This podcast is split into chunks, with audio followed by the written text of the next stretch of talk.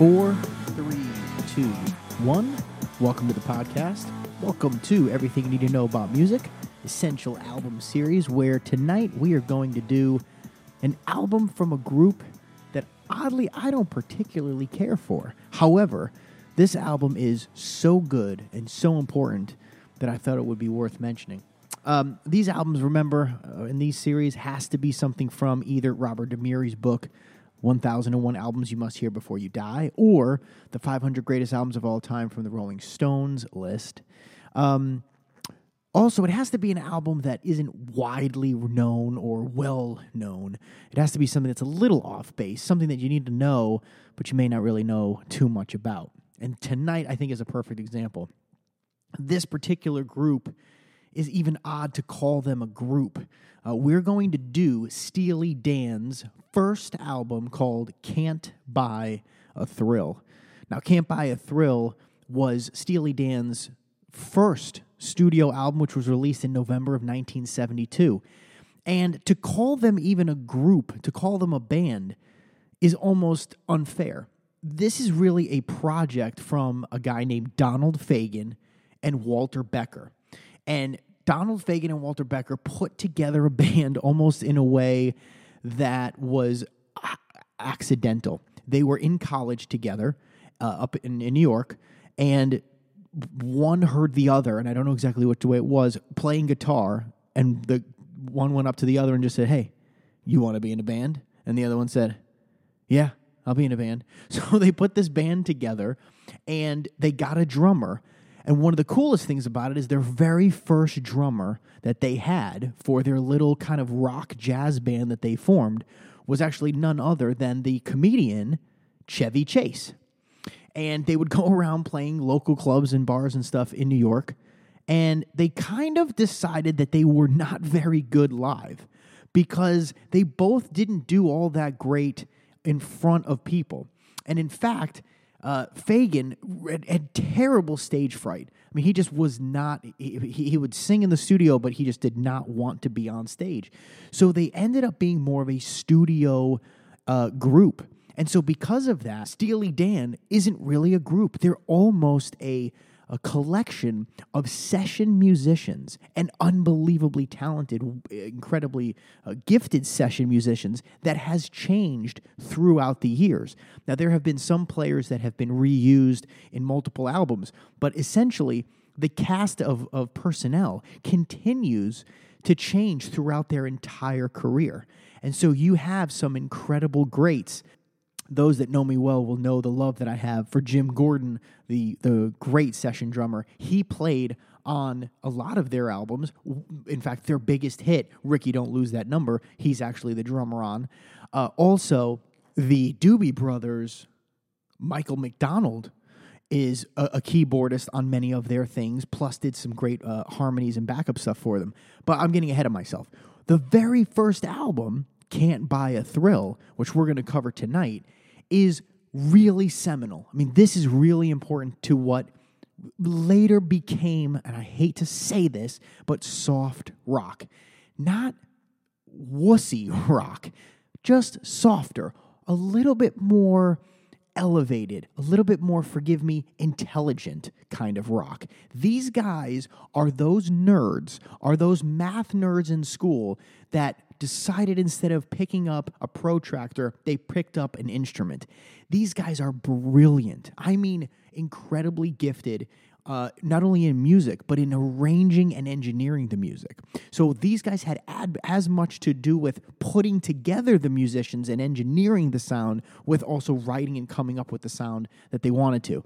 And I wanted to say all of that because when you hear these songs, unfortunately, the way that we consume a lot of their music is on radio. And it happens to be on a lot of stations that are sadly kind of that slower, softer, not even rock stations, but kind of just old school, kind of easy listening stuff. That's not where they belong. Now, they can fit there because they have an airy type of musicality to them, but this is technically complicated, very complex, uh, well put together, well engineered music. So I want to go through a couple of these songs and I'm going to do it in reverse order, meaning I'm going to go with some of the latter songs on the album first. And the first one that I'm going to start with because so many people know it is this Reeling in the Years.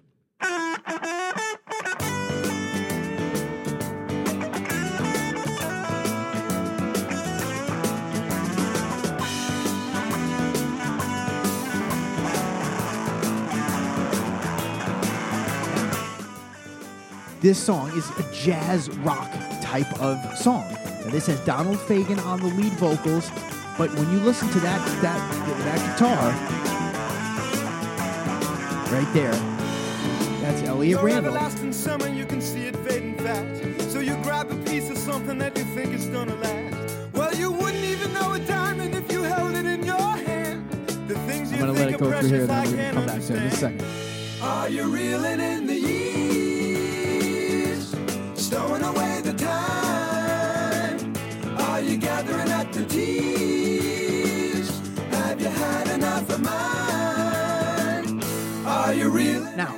this song was written by Fagen and Becker, and this was number 11 on the pop singles charts in 1973, one of their biggest hits.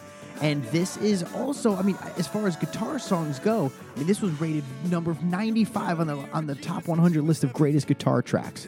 So, this has been during this time they actually interviewed a bunch of different session musicians to play on this track. One of the guitar players was actually Jimmy Page of Led Zeppelin. But they went through so many different musicians to find exactly the song for each, uh, sorry, exactly the right sound for each and every song that they did, and finally stumbled with this particular group for this particular song.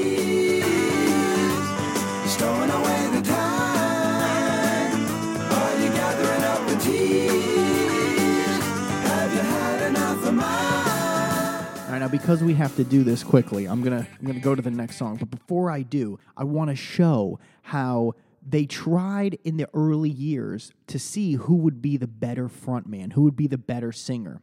And so with this particular song, the next one we're gonna go to is "Dirty Work." They actually used a guy named David Palmer. Now, David Palmer was on a bunch of early Steely Dan stuff, um, but you can see the difference from the one I just played to this song, Dirty Work. You can hear the difference, and this is why they didn't keep him. Wasn't quite the same style and feel. Still a great song, but just different.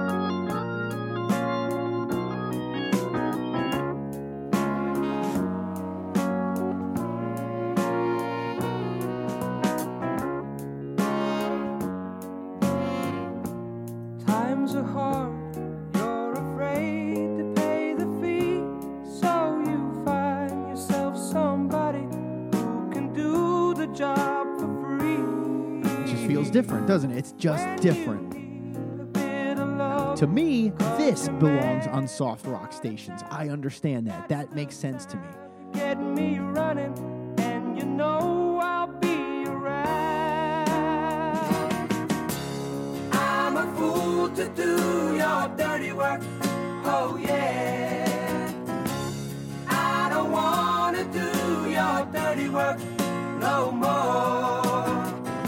To stop there because I got to do these relatively quickly. I want to go to with my favorite song on the album, but also, without question, my favorite Steely Dan song. And, and, there's a lot of good Steely Dan songs. I'm not a tremendous fan of this group. However, they have done some incredible things. Engineering wise, these guys are borderline geniuses. The, what they do, the level of complexity, but also the level of precision is something to really be noted. There isn't a note off. There isn't a beat missed. There isn't a time that's off by a nanosecond. These guys are like clockwork. And this is before any sort of digitized quantizing that was able to be done. They are meticulous, almost annoyingly pedantically detailed on everything that they do. And I don't think it, it can come through any better than song number one off of track number one off of album number one, the first song you'd ever hear if you heard Steely Dan for the first time, and that is Do It Again. Just count in your head the one, two, three, four. Two, three, four. You can do that through the entire song and never miss a beat. Listen to the way this song is just layered.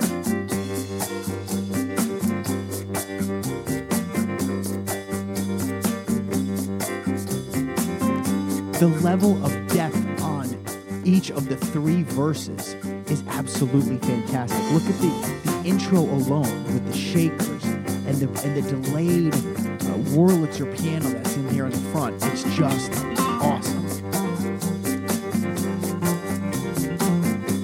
I'm gonna let this first verse just ring out because it's so good.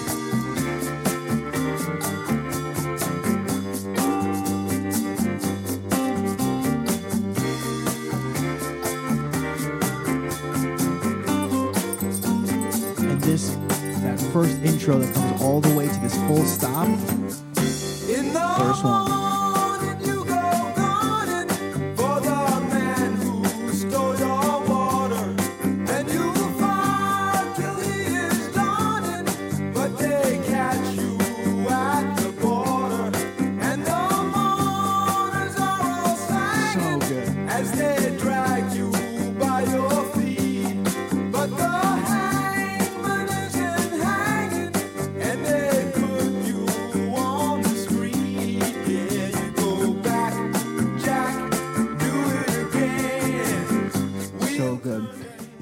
Three verses about redemption, about a guy who is trying to put the pieces together of his life and just can't. He's always going back and always finding trouble. I'm going to fast forward to later in the song where there's a bit of a of an electric sitar that gets played for for a, a few measures, and then it goes into a bit more of the organ, and this long buildup. It, it's almost two verses and this this musical interlude that come to this crescendo, this this full stop that again mirrors the one that we just heard in the intro, and it's almost like this this long story. It gives build up and build up and build up and build up, and then it stops and it comes to that big finish, and it's just an incredibly perfectly timed segue to begin and and into verse three to then end the song. It's awesome. Here's a little bit of the sitar here. Going into the piano.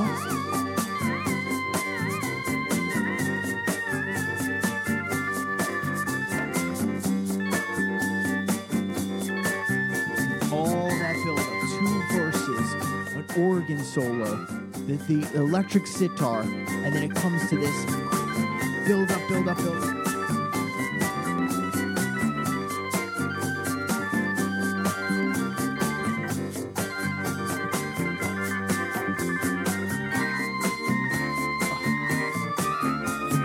Perfectly timed, perfectly structured.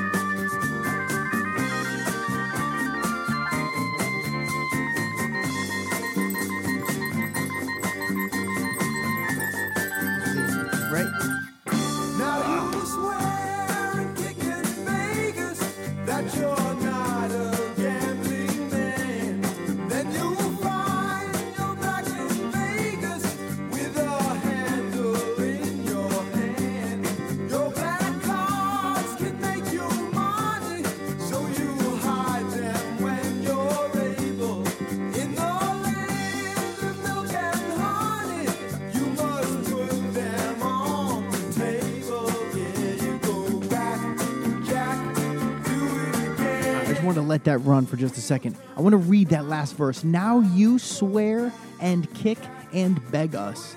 You're not a gambling man. Then you find you're back in Vegas with a handle in your hand. Your black cards can make you money, so you hide them when you're able. In the land of milk and honey, you must put them on the table. These guys are brilliant songwriters, absolutely fantastic. They structure that with these incredible session musicians that have nothing to do with each other. They're just right for that song at that moment. And they change from time to time. They've interviewed six, seven, eight different guitar players before they choose the one that's best for that song. And they'll put them all together to make a song like that different than any other band, and they deserve to be at least recognized for the achievement that they've made because they're just really good at what they do, and it's different than anyone else. So I want to go through that. That's Steely Dan. Can't Buy a Thrill from 1972, an essential album for sure. Check it out if you haven't had the chance. It's pretty awesome. Thank you so much for listening, and we'll go out with that awesome sitar at the end of verse 2. Hope you enjoyed it, and we'll see you next time.